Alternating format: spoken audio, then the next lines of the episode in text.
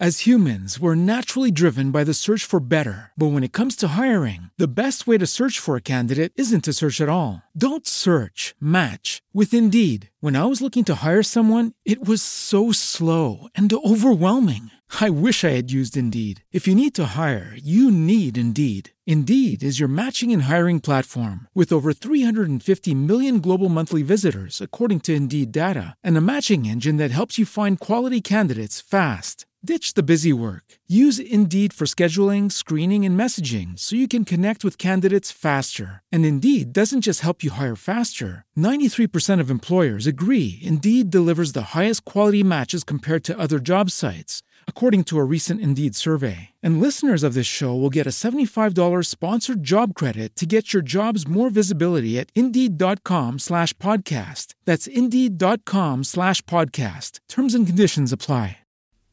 Hello and welcome to episode 26 of the UK True Crime Weekly podcast. I'm Adam.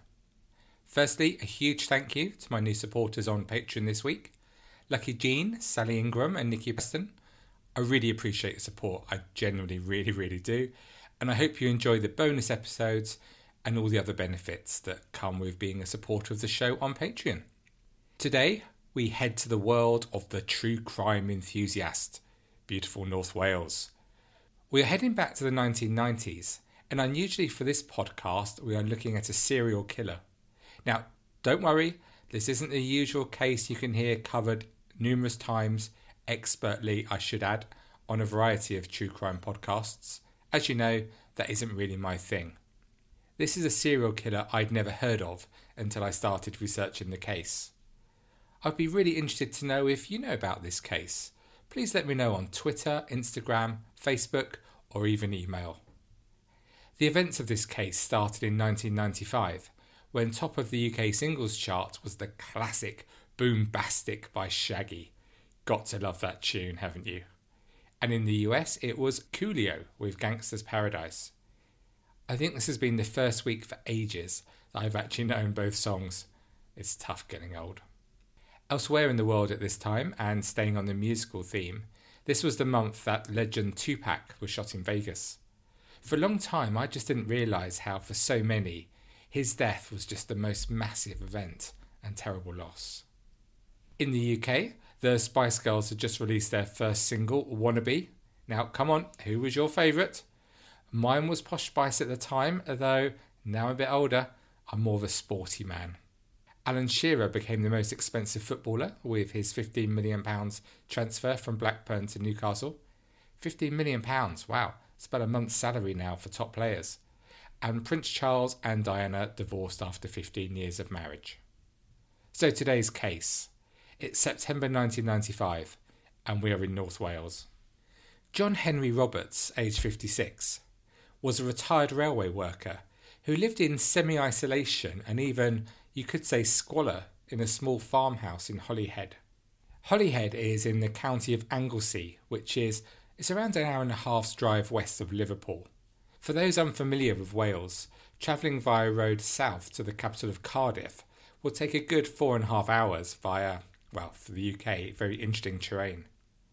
Although John didn't give the appearance of having money, he was actually pretty comfortably off due to a large redundancy payment and family inheritances.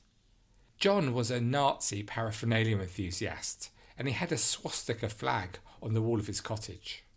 A regular at his local pub, after he'd not been seen there for three days, a friend went to look for him at his cottage. After getting no answer at the door, he looked around the garden, where he found John lying face down near an outhouse. His trousers were round his ankles, and he'd been stabbed in each buttock. These were not his only wounds, and they hadn't contributed directly to his death. He was killed by a stab wound directly to his heart. In fact, John's body was covered in stab wounds, with 14 on the front and 13 on his back, suggesting a frenzied, vicious attack. John had a pet Labrador who was found inside the house, whimpering for his owner. I've got four cats and a dog, and I love animals, as most of you do, I guess. I wonder what happened to his poor dog. The poor thing must have been devastated, losing his master. Hopefully, John's pet went to a good home. Leading the major manhunt for his killer, Detective Superintendent Eric Jones admitted that police had few clues about a motive for the killing. The whole area was stunned. People who knew John described him as a harmless man, a village eccentric who wouldn't hurt a fly. John was a gay man, and privately, investigators suspected there may have been a sexual element to his murder, as his trousers were around his ankles and he'd been stabbed in the buttocks. Police also noticed that John's distinctive swastika flag was missing, but they were puzzled at a motive for killing this seemingly gentle man. Just a month later, police found another body. Keith Randles, 49, was a divorced father of two daughters who had recently lost his middle management job and had taken a role as a traffic safety officer looking after roadworks on the A5 road to Anglesey just to make ends meet. Keith, originally from just across the border with England in Chester, was described as an ordinary, harmless, conscientious man who had a reputation for shy good humour. He'd been living in a caravan on a compound alongside the A5 at the time of the attack. At about 9:30 p.m. on November the 29th, he'd gone to a fish and chip shop, but that was the last time he was seen alive. At about 2:45 a.m., a man driving from Holyhead had seen a Ford Transit van near roadworks. When workmen had arrived at about 7:30 a.m., they found Keith's body near the caravan. Although police considered a connection to the death of John Roberts, they had no leads and no information on which to base this. Just why would anyone have wanted to kill Keith?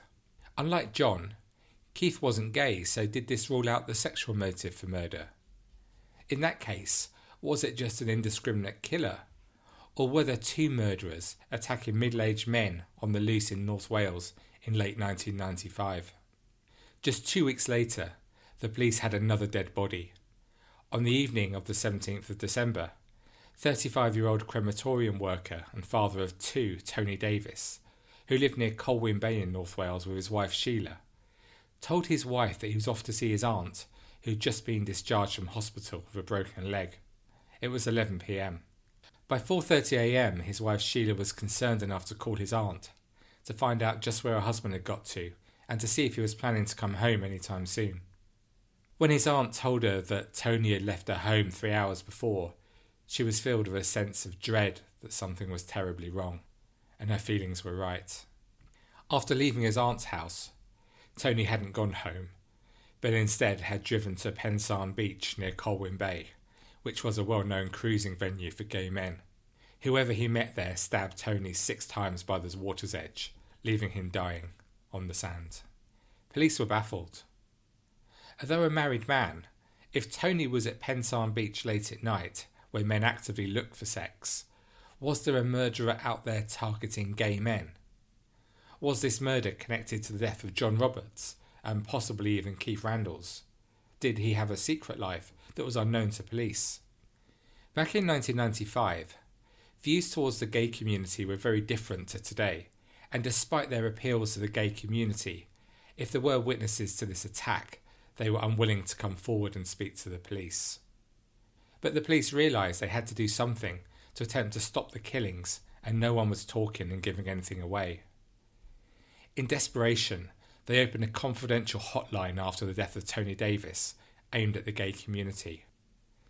Within the first few days, one name kept coming up as someone who'd been violent towards gay men. One man even told police he'd been taken to his house six months ago and tortured, but he hadn't told anyone what had happened because of the shame. The man named was Peter Moore. Peter Moore was born in 1940 in St Helens, which is not far from Liverpool. He lived in Rhyl, North Wales, with his mum until her death. She doted on him, calling him her miracle son, as he was born when she was in her forties. A tall man with mousy hair and a grey moustache. To many, Moore was a respected entrepreneur, running a chain of local cinemas. He was regarded by the parents as a kindly local businessman who was trying to pump life back into a number of cinemas which he owned in North Wales. These weren't the modern multiplex theatres that we go to nowadays, but the old fashioned flea pit type of picture house that many of you of a certain age will remember. Peter Moore was known locally as the Man in Black because of his habit of dressing exclusively in black clothing. He said that this was because black outfits were the traditional mode of dress for theatre workers, and this is what he considered himself to be. Man in Black, what do you think of? If it was my dad, he'd think of Roy Orbison. I think of Johnny Cash. But hey, Peter Moore, he was the man in black. One local person in North Wales described her memories of Peter Moore as follows It was a normal Saturday morning in the early 1990s, and in the sleepy North Wales town of Denbigh, my wife Sharon and I were off to do our weekly shop at the local supermarket. We followed the usual Saturday routine of dropping our kids, a boy and a girl, at the local cinema, the Futura. Here, the owner manager, a man called Peter Moore, ran a Saturday morning club for children. The kids would be entertained by a matinee children's film and would be treated to snacks and pop in the cinema's little snack bar. Many local parents would drop their kids off into the care of Peter Moore, go off to do their shopping, and pick them up again afterwards. Really, it was an ideal arrangement. Peter Moore appealed to be an affable and trustworthy businessman, an upstanding member of the local community. But in reality, the 49 year old was a sadistic killer who was targeting men at night.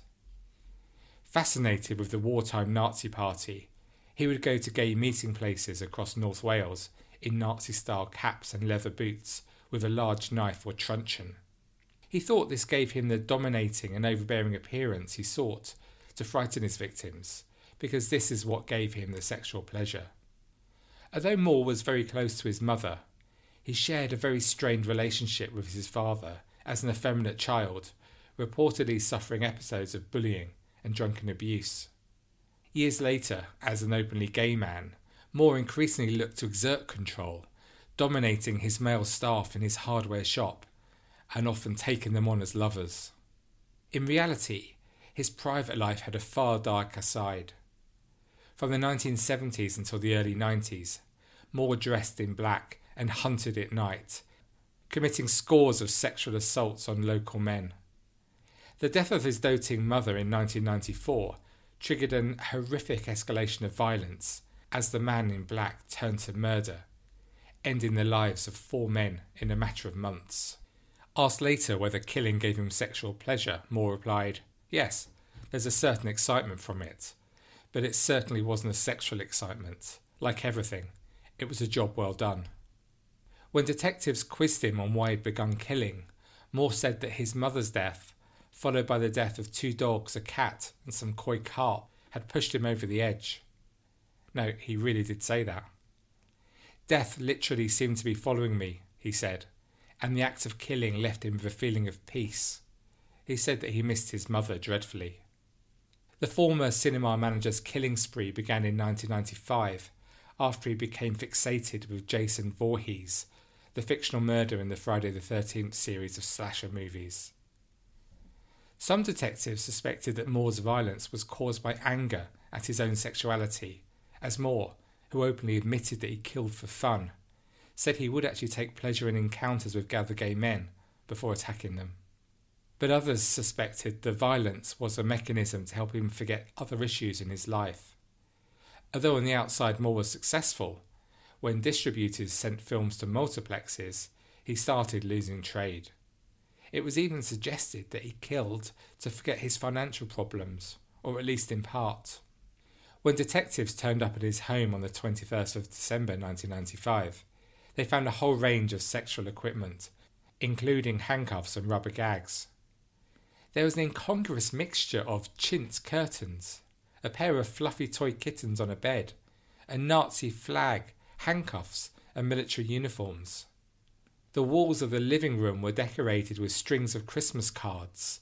Crackers lay on the sideboard and two recent copies of the Daily Post were shown, both carrying front page stories on the murder of Tony Davis. On a shelf in Moore's bedroom were a police helmet, two German military caps, and a pair of long black boots. Hanging on a cupboard outside the bed was a truncheon, and a sergeant's uniform hung in the wardrobe. An unrepentant Moore happily confessed to police, even telling them about a second victim, Edward Carthy, who had not yet been found. Edward was killed a month after John Roberts when Moore was looking for another victim in a Liverpool gay bar. Edward, aged 28, from Birkenhead near Liverpool, was a drug addict and an alcoholic. Edward wanted Moore to drive him to his home in Birkenhead for sex, but instead Moore drove him to North Wales. When Edward realised he'd met a monster, he desperately tried to escape the van while Moore was driving. He was unable to escape, and we can only imagine his terror as he pondered what was going to happen to him. I wonder if he realised that Moore actually planned to kill him. In the event, Edward was stabbed four times and buried in dense forest. Moore happily drew police a diagram, helping them to locate the body.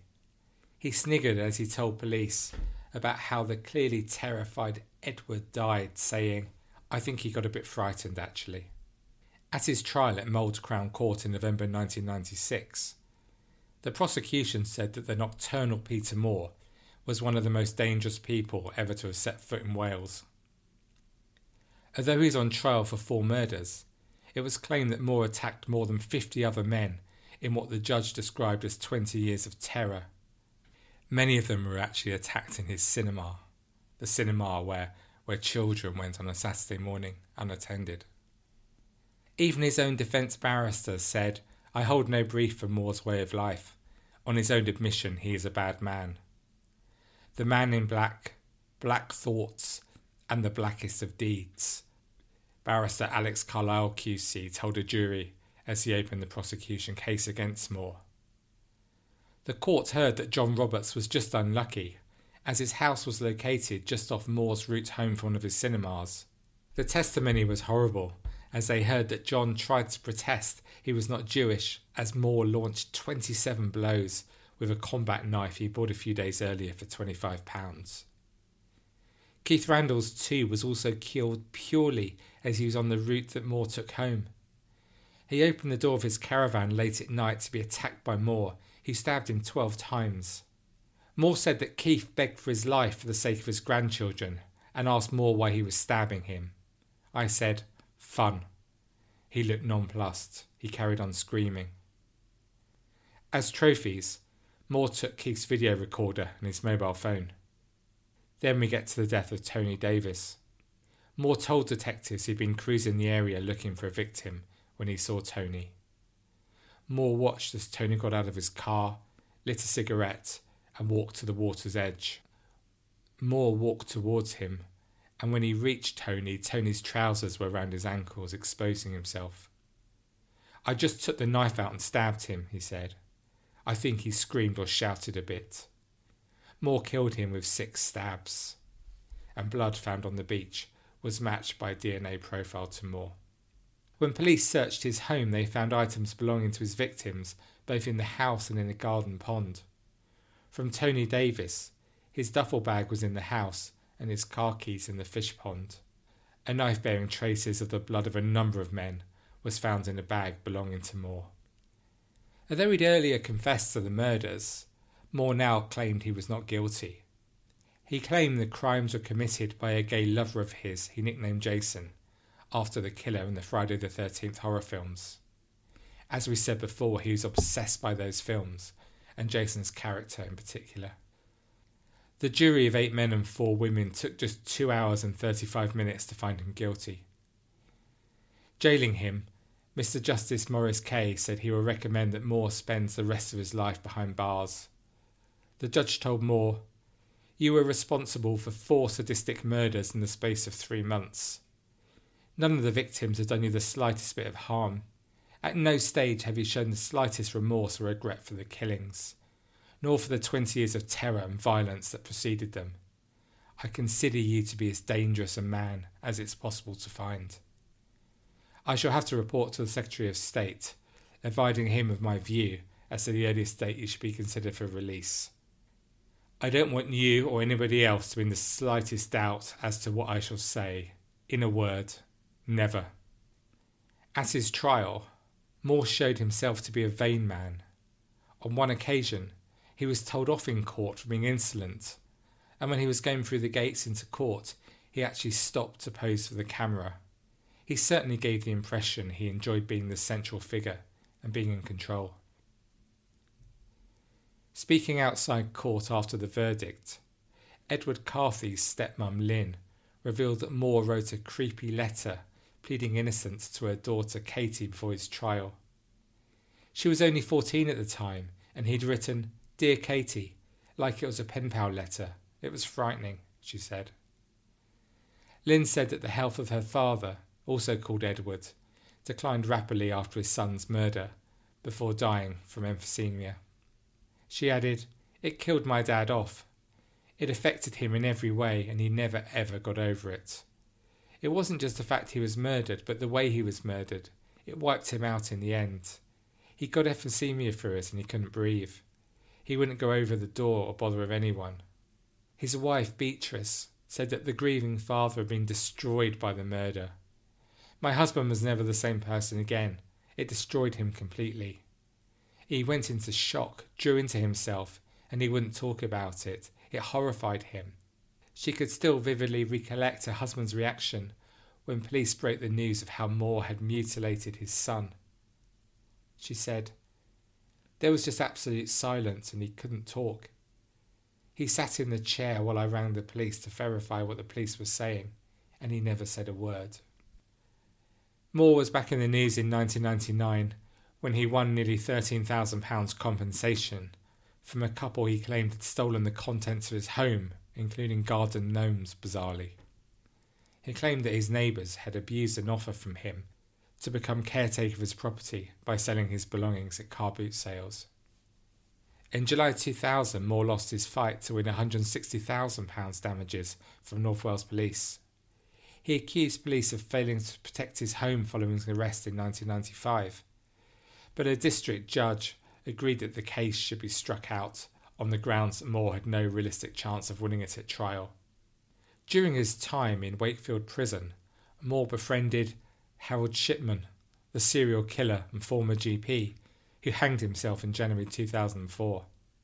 Moore was one of the last people to speak to Shipman, and he gave evidence at his inquest after the doctor killed himself following his conviction for murdering elderly patients. Moore still appears in the papers now and again, a few years ago, he was reported as having died, but these accounts turned out to be untrue.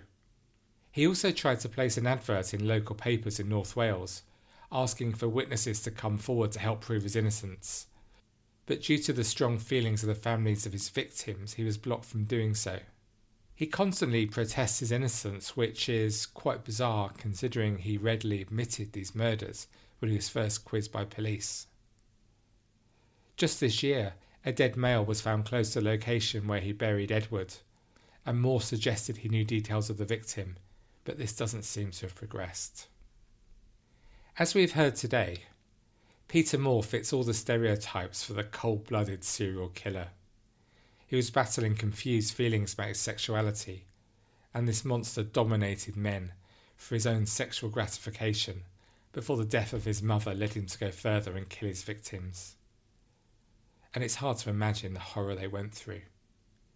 And like so many others, in the community he was seen as a, a normal, nice guy, a pillar of the community, dare I say.